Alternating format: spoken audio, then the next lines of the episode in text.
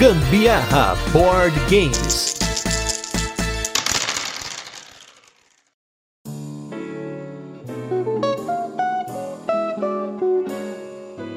Designers aparecem aqui com certa frequência e o jogo de hoje é o quinto desse designer. Eu sou Gustavo Lopes. E eu sou a Carol Guzmão e esse é mais um episódio do Gambiarra Board Games. E no episódio de hoje vamos falar sobre o jogo Savernake Forest. Vamos fazer aquele resuminho de como o jogo funciona, depois a gente vai para as curiosidades e por fim a nossa experiência com ele. Mas não sem antes o nosso primeiro bloco de destaques da semana, recadinhos e também o nosso review retrô, onde a gente vai falar dos jogos que já passaram por aqui. E o recadinho de hoje é só para relembrar-los de não se esquecerem de mandar pra gente o seu momento favorito do Gambiarra, mandar qual que é o episódio, qual que é o minuto pra gente separar isso para o nosso cast 500. Faltam 75 casts só, hein, gente? Fiquem espertos. E agora, nos destaques da semana, a gente vai falar um pouquinho de três jogos que nós conhecemos ao longo dessas últimas semanas aí, alguns joguinhos, inclusive um deles que eu já falei aqui no podcast lá em 2020, mas vamos começar aí com o Fuji Flush, que eu joguei no navio lá da Nerd Criativa lá no Cruzeiro, porém, nós jogamos novamente dessa vez com a Carol na mesa. Então, como eu já falei o que eu achei do Fuji Flush, eu queria que a Carol falasse um pouquinho do que ela achou, mas só para lembrar vocês, o Fuji Flush é um carteado no qual você tem cartas de 2 a 20 e essas cartas vão sendo jogadas em ordem de turno. Porém, quando você joga uma carta, você quer matar a carta dos jogadores que jogaram antes de você. Então, se você jogar um 2, se o outro jogador jogar um 3, ele mata o seu 2. Porém, se você jogar um 2 junto, o seu 2 vai somar com o 2 daquele oponente, vai para 4 e assim por diante. Porém,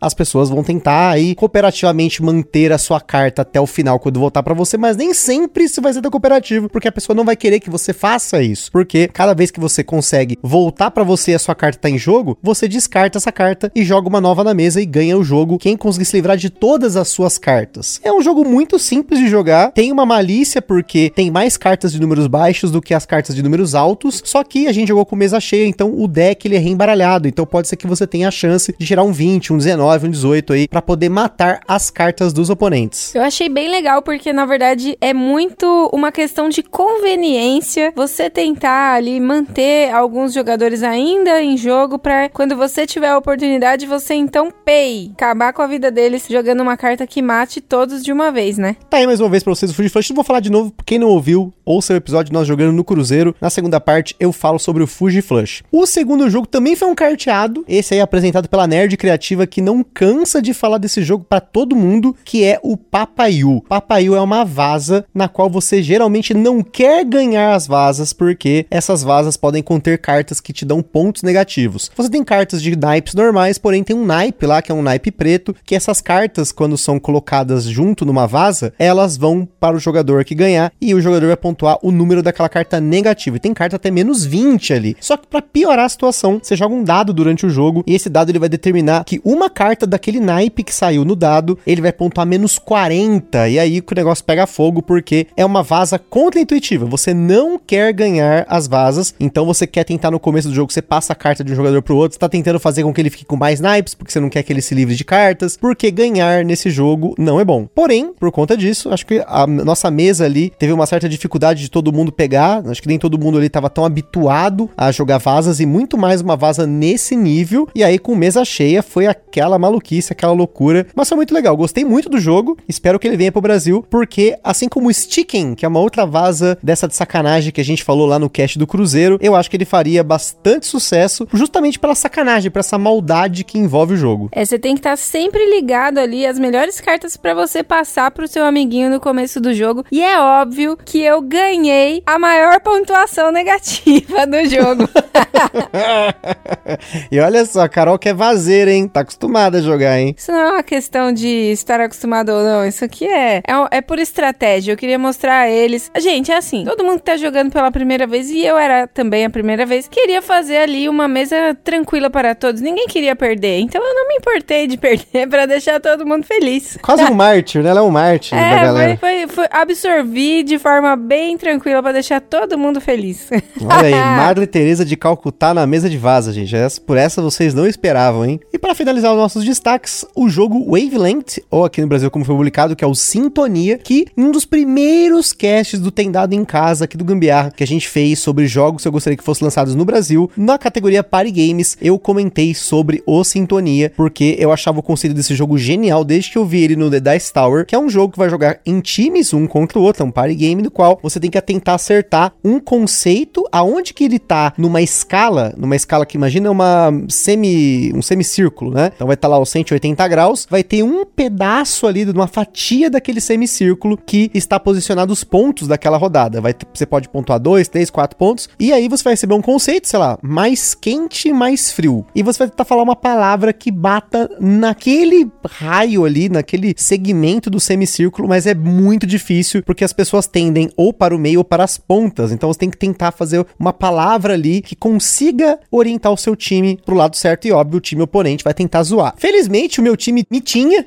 porque eu salvei o nosso time, porque a gente tava indo muito mal. E as dicas que eu dei foram certeiras, como por exemplo, tinha lá, acho que era mais cheiroso ou, ou menos cheiroso, eu não lembro exatamente qual que era o espectro ali. E eu falei cheiro de café no corredor do apartamento. E aí a galera conseguiu pegar que não era na cozinha, mas não era em fora de casa. E aí conseguiram pegar ali na linha certinha pra gente pontuar. A outra eu já não lembro, lá a gente fez, conseguimos ganhar, mas enfim. Finalmente tendo jogado depois de três anos conhecendo conhecendo o jogo. Eu curti o jogo, ele só não tem muito espaço aqui na coleção, porque esses party games de times, eu não curto tanto assim hoje em dia party games de times. Eu acho que é um pouco mais complicado. Você tá jogando em ímpar, aí tem com um a mais, aí fica aquele chororô. Então, eu prefiro jogos em relação a party games que não tenham times, mas se me chamar para jogar, com certeza eu não vou recusar uma partida, não apenas do Sintonia, mas de tantos outros party games aí que eu acabo curtindo. Acabei aprendendo a curtir ao longo do tempo. É em jogos assim que a gente começa a perceber a criatividade das pessoas. Porque, gente, não é fácil você ter ali um conceito que você precisa passar e tentar colocar ele numa escala. Tipo, você precisa trabalhar muito as palavras é muito complicado, mas ao mesmo tempo incrível, muito legal. O cara que inventou isso, rapaz, tira o chapéu. E fica aí só um abraço aí para o Eric para a Isa do Turno B Games, que eles estavam no time oposto ao nosso e eles protagonizaram uma cena muito engraçada, que eu achei que a Isa ia tacar fogo no Eric porque tava certo o ângulo que tava lá, o, o negocinho ali que indicava aonde que ia ser o ponto quando fosse revelar aonde era ali o,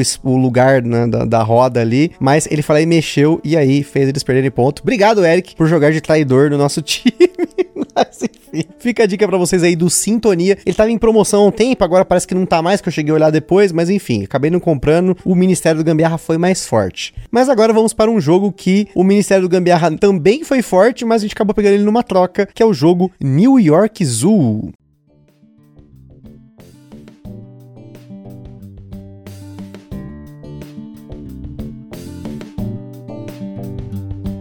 New York Zoo foi tema do nosso episódio número 135, um jogo publicado aqui no Brasil pela Grok Games, no qual Uwe Rosenberg mais uma vez implementa o esqueminha de Tetris que ele tanto gosta, daqueles poliminós, para poder montar um tabuleiro, aqui no caso um zoológico. Você vai utilizar os cercadinhos, que são as peças de Tetris, e dentro dessas peças vão poder reproduzir animais. E a, a graça do jogo é que quando eles reproduzem, aí você consegue colocar ali, encher um cercadinho, aí você consegue colocar mais peças, e a ideia do jogo é uma corridinha para ver quem consegue encher o seu zoológico primeiro. Eu gosto muito desse jogo. Ele é mais um jogo teoria abstrato que cai aí na categoria do Kingdomino, do Azul, do Sagrada, do Cálico, que são jogos que eu gosto muito de jogar com a Carol. Em especial, às vezes, no fim de noite, às vezes a gente consegue jogar no sofá. Tem uma foto que eu publiquei recentemente no nosso Instagram, que a gente jogou na mesa aqui, eu tive que colocar o tabuleiro meio torto, mas é o que a gente consegue adaptar aqui para conseguir jogar no sofá, sem, né, sair daqui do, do nosso confortinho, que às vezes chega cansado do trabalho, aí senta no sofá, o sofá é tão confortável, a gente quer jogar aqui mesmo. Ele é mais um jogo de sofá, mas ele é um jogo de sofá maior, assim, né? Então precisa ali ter um, um certo acomodamento das peças para poder fazer funcionar, mas ainda assim a gente jogou muito depois do podcast. Ele segue na coleção. Ele só tem um formato de caixa, fica num lugar aqui meio bagunçado aqui na nossa prateleira aqui, né, nossa estante que tá, já tá uma bagunça há muito tempo, mas ele fica ali num, numa caixa com um tamanho meio esquisito, mas tudo bem, não tem problema. Ele está na coleção, tá feliz, tá tranquilo. E E tá tranquilo mesmo, porque tá garantido o espaço dele aqui por muitos anos. Esse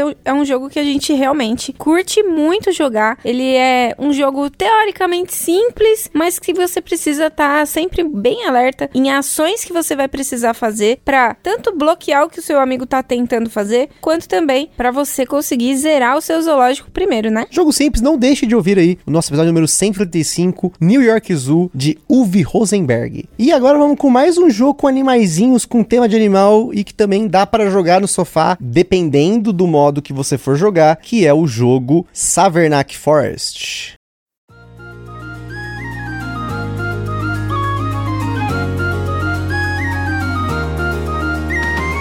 Savernac Forest é um jogo para 2 a 4 jogadores lançado no Brasil pela Devir, com partidas que duraram em média de 5 a 7 minutinhos por jogador, exceto pela variante avançada para dois jogadores que pode levar uns 20, 25 minutos. Falando de mecânicas, o Savernac é um jogo de colocação de peças, que apesar de ter algumas peças, o principal aqui são cartas e tem um draft aberto delas. E se você não sabe o que é draft ou colocação de peças, não deixe de ouvir a nossa playlist mecânica do dia que tá aqui na descrição junto com outras playlists e episódios que a gente já fez aqui. Você vai aprender muito sobre mecânicas e um pouco mais. Agora, falando de complexidade, na nossa escala ele recebeu 1 de 10. A explicação dele é mais rápida do que a parte do cast aqui, que a gente vai falar sobre como o jogo funciona. A gente acaba detalhando aqui um pouco mais de coisa, mas a complexidade dele está nas conexões, em especial jogando em dois no modo avançado, vocês vão entender aí o que, que eu quero dizer com essas conexões no jogo. Na data em que esse cast foi gravado, o Savernac Forest não estava sendo vendido. A gente recebeu uma cópia antecipada da Devir para fazer essa avaliação. Portanto, fique ligado quando ele for lançar, mas atenção! O Ministério do Gambiarra Board Games adverte: os jogos de tabuleiro, como qualquer hobby, podem acender uma vontade compulsiva de sair comprando tudo. Porém, recomendamos que você não compre por impulso. Sempre procure a opinião de outros criadores de conteúdo, gameplays, formas de alugar ou, caso disponível, jogar o jogo de forma digital antes de tomar sua decisão. O outono está chegando ao fim e os animais da floresta de Savernac estão se preparando para o inverno, colhendo e armazenando a comida necessária para segurar até a primavera chegar. Nesse jogo, os jogadores vão criar uma floresta que direcionará os animais às suas comidas favoritas, otimizando o ambiente da melhor forma possível. Na prática, o jogo é jogado em 15 rodadas, nas quais os jogadores vão fazer um draft, uma seleção de cartas, pegando uma carta, seja ela de caminho ou de animal, e posicionam essa carta na sua área de jogo, que vai poder ter um tamanho de 4 4 por 4 cartas, totalizando 16, e no modo avançado em dois jogadores, 32 cartas, fazendo uma área de 4 por 8. As cartas de animais possuem algumas características. Elas têm uma pontuação base, porém, ela pode ser ampliada com os quatro tipos de comida que podem aparecer nas cartas de caminho, que são quatro: frutas, minhocas, ovos e nozes. Cada animal pontua diferente por cada tipo de comida, e além disso, cada carta de animal possui um valor de armazenamento, que é quantas comidas a partir da abertura do caminho dessa carta ele vai pontuar. No tabuleiro de seleção de cartas existem quatro posições. Em três são colocadas cartas de caminho e uma fica a carta de animal disponível na rodada. A posição importa porque quando você pega uma carta de caminho, ela tem um bônus. A primeira carta da fileira te dá um galo, que é o marcador de primeiro jogador. A segunda carta te dá um marcador de gota d'água, que você pode colocar em cima de um tipo de comida de um animal para aumentar em mais um a pontuação no máximo que você ganha para cada comida, que está no caminho daquele animal, que ele então vai poder poder armazenar. E na terceira posição tem uma peça de armazenagem que você vai poder aumentar a armazenagem em mais um de um animal. Ou seja, a seleção aqui não é apenas escolher a melhor carta de caminho, mas também considerar qual bônus faz mais sentido para você. Em cada rodada, você pega uma carta, coloca em seu caminho conectada a outra carta dentro da área permitida. Você pode até girar ela antes de colocar como você quiser. E então, as cartas que forem sobrar ali no nosso display de cartas são removidas de jogo para novas cartas entrarem. No modo avançado, os jogadores vão se alternar pegando duas cartas cada, portanto, nenhuma carta é removida de jogo. Uma coisa importante é que só pode haver um animal por caminho. Se dois animais estiverem ligados em um caminho, no final do jogo, um deles vai ser removido da sua área de jogo. No final do jogo, cada animal vai percorrer o caminho à sua frente, coletando um número de comidas que, no máximo, é até o seu limite de armazenamento, e isso vai te dar pontos além da pontuação base do próprio animal. O peão de primeiro jogador te dá um ponto extra e então ganha quem tem mais pontos. No caso de empate, quem estiver mais próximo na ordem de turno do primeiro jogador. E agora que você já sabe como o Savernac Forest funciona, vamos para a nossa vinheta e logo a gente volta para falar das curiosidades e da nossa experiência com ele. Este programa é um oferecimento dos nossos apoiadores do Catarse. Se você ainda não apoia o Gambiarra Board Games, não deixe de apoiar para contribuir com a produção deste podcast, participar na escolha dos temas e dos jogos, concorrer a sorteios de vouchers nas lojas parceiras, desconto para comprar seus jogos na Bravo Jogos e acesso a conteúdos exclusivos, como o podcast secreto do grupo do WhatsApp do Gambiarra. Além disso, o Gambiarra Board Games tem o apoio da Acessórios BG, os melhores acessórios para jogos de tabuleiro do Brasil. www.acessoriosbg.com.br Bravo Jogos, a sua loja de jogos de tabuleiro modernos. www.bravojogos.com.br Utilize na sua compra o cupom Gambiarra na Bravo e apoie o Gambiarra sem gastar nenhum centavo adicional. Aroma de Madeira. Jogos clássicos, acessórios em madeira e serviços de personalização. Utilize o cupom Aroma de Gambiarra para ganhar um desconto em www.aromademadeira.com.br. E também os parceiros Board Game São Paulo, o maior evento mensal de jogos de tabuleiro no Brasil, todo último sábado do mês, na loja Omniverse, no bairro do Brooklyn, em São Paulo, capital. E Board and Burgers, as melhores análises de jogos de tabuleiro e lives toda sexta-feira, com a participação quase que semanal do Gambiarra Board Games. Também não se esqueçam de seguir a gente lá no nosso Instagram, que é o arroba Gambiarra Board Games, para ver mais conteúdos e interagir com a gente. E se você curte o nosso conteúdo, compartilha com a galera. E não deixe também de comentar no Spotify ou na Ludopedia. É sempre bacana essa interação com vocês. Por mais que às vezes eu dou um curtido lá, mas a gente está sempre vendo os comentários de todos vocês.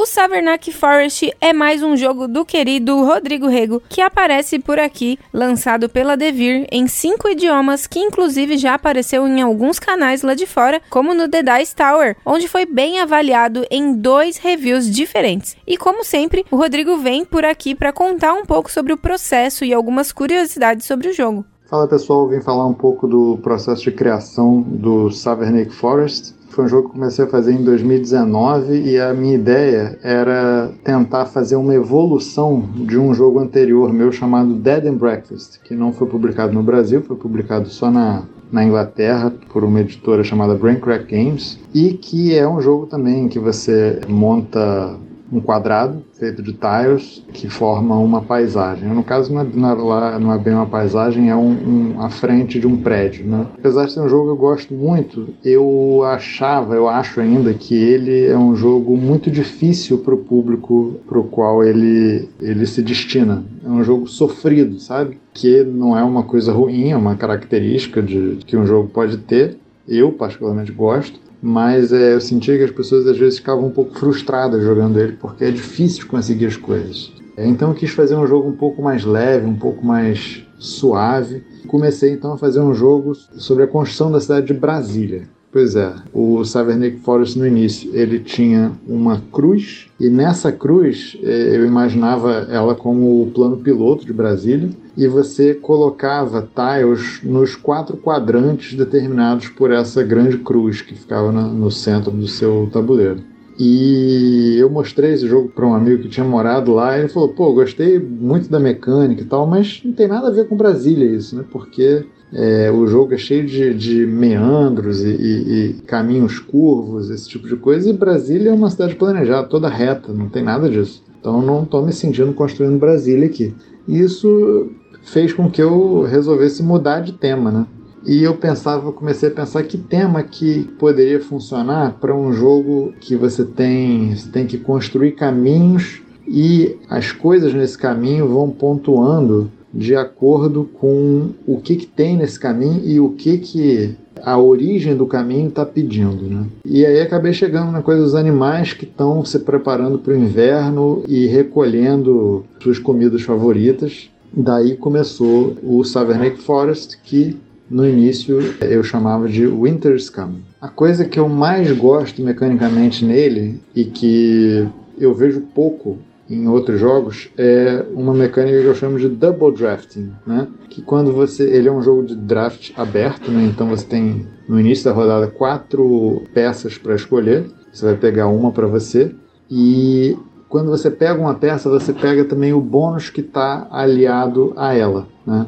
Então, a sua decisão nesse momento é muito mais interessante do que simplesmente pegar uma peça, porque você tem que ver se a peça faz sentido para você e se o bônus que ela dá é importante para você também. Poucos jogos têm isso. Eu agora de cabeça lembro desses jogos assim de peso leve, médio, do Cascadia e do Dream Home, que fazem isso muito bem, são jogos muito bons. Mas a maioria dos jogos que tem é, draft aberto, assim, eles você simplesmente pega aquilo e, e pronto, né? A coisa tem um valor por si só. Então, boa parte do desenvolvimento do jogo foi tentar entender quais eram esses bônus, como que eles iam interagir com o seu tabuleiro, como que, como que seria a temática deles e acabei chegando nessa coisa do bônus que te permite chegar jogar primeiro, no bônus que te permite aumentar a sua capacidade de armazenagem ou fazer com que algum alimento valha mais para você. E, e, aí acabei fechando o jogo lá por volta de meados de 2020 e já no meio da pandemia isso. E é, no segundo semestre teve a primeira Essen digital, né? não teve o um encontro por conta da pandemia, então o que teve foi as editoras reunindo é, no meio digital e muitas delas, como na, na Essen normal também, abertas para é, ver protótipo e para pitch de jogo, né? E eu então mandei para uma série delas, a Devir foi uma entre muitas. Pouquíssimas responderam, a Devir não foi uma das que respondeu, por incrível que pareça. E eu acabei continuando fazendo pitch ao longo também do, do de 2021. Quase fechei com duas editoras nesse processo, mas lá para junho de 2021, o, um editor da Devir me, me contactou e perguntou se o jogo estava livre ainda. Eu falei que sim, Perguntei se ele queria o print and play, o, o, o Tabletopia, o manual, que são coisas que você oferece para uma editora quando está fazendo o pitch do seu jogo. Né? Ele falou: não, não precisa, a gente já imprimiu, já jogou, já gostou, a gente quer assinar. E foi então uma coisa maravilhosa para mim, né? Num, nunca aconteceu isso de, de, forma tão imediata comigo, de alguém querer assinar o, o jogo já tendo feito todo esse trabalho prévio. Foi muito legal. Então é, eu, a gente assinou lá para julho de 2021 e eles trabalharam no jogo durante todo esse tempo. Né? Mudou-se muita pouca coisa mecanicamente. Mudaram essencialmente o título e eu tenho a impressão que muito por conta de um jogo da, da Devir chamado Winter, né, que já, já foi lançado, então talvez confundisse com o, o, o, título original do jogo, que era Winter's Coming. E agora está saindo aí para todos em maio de 2023, inclusive aqui no Brasil, um lançamento mundial. Para mim é primeira vez que isso acontece, então eu tô emocionado até assim de ter conseguido fazer com que o jogo meu chegasse nesse ponto. E tô torcendo pro Savernac, Savernac, aliás, né? Eu me chamar de Savernac Forest, mas o, a pronúncia correta é Savernac, né? Então eu torço muito para que ele agrade a todos. É um jogo leve, um jogo simples, um jogo para você jogar com a família que qualquer um entende. Espero que todo mundo goste aí. Então é isso, pessoal. Obrigado e até a próxima.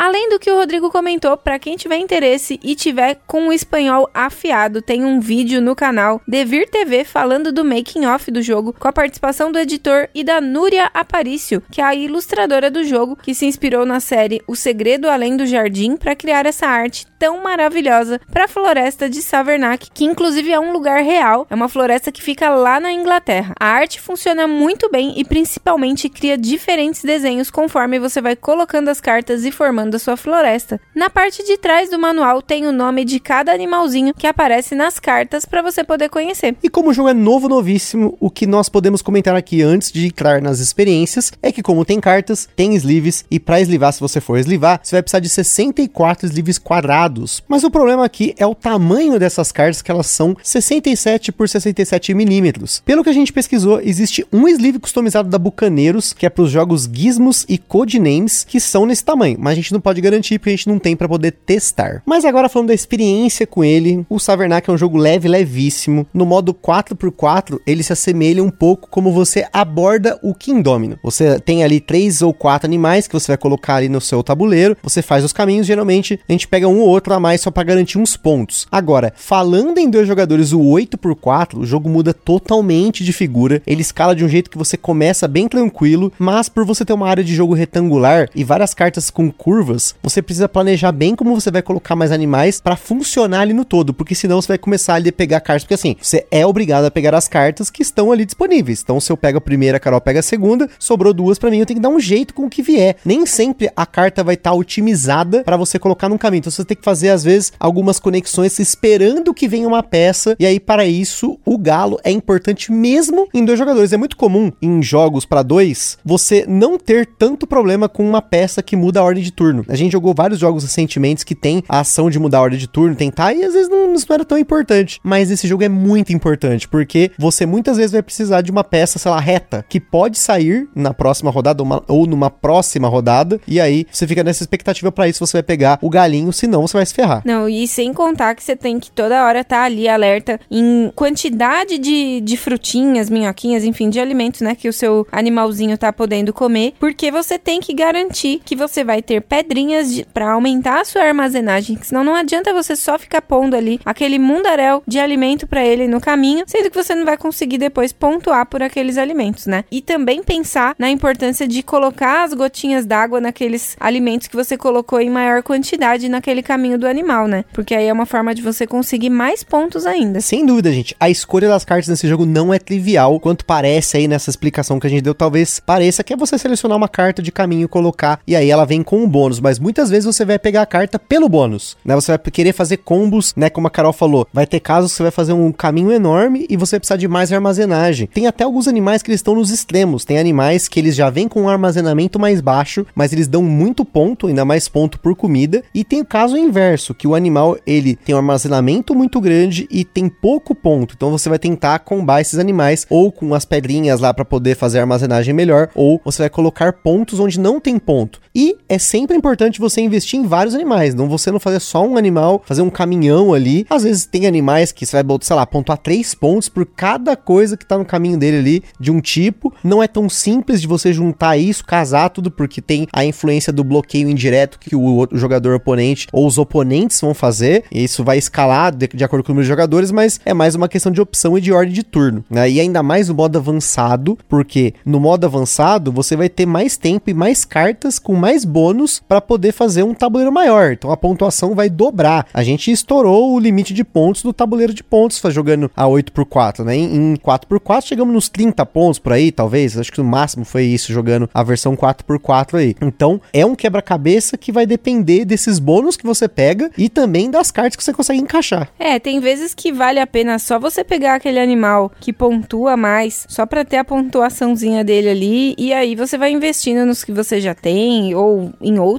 que vão vir, mas às vezes é bem complicado você ficar tão focado nesse animal que não tem nenhuma armazenagem. A gente pegou lá, acho que era um, um gambá, sei lá que danado que é aquilo, um guaxinim. Ele não armazenava nada, mas ele dava três pontos já de cara. Então vale bastante a pena você ter ele ali na sua área de jogo. Mas será que vai ter condições de você ficar investindo tanto em, em colocar várias frutinhas, né, alimentos ali para ele, várias pedrinhas de armazenagem? Você vai acabar perdendo muito tempo fazendo isso, sendo que você poderia estar investindo em outros. Ou você investe muito nesse daí, porque talvez vai aumentar muito nesses animais, como o Gusta falou. Às vezes a pontuação, tipo, a minhoquinha ali já dá dois pontos de uma vez, né? Cada minhoquinha dois pontos. Às vezes vale a pena, né? Ainda mais colocar uma gotinha nele, né? Coloca uma gotinha e vai só em minhoca. É, eu acho que, enfim, depende de como você vai vendo as cartas que vão aparecendo também, né? Não tem como você só criar uma estratégia com base nisso do que eu tô falando, mas tudo depende das cartas que vão se abrindo ali, né? E tudo depende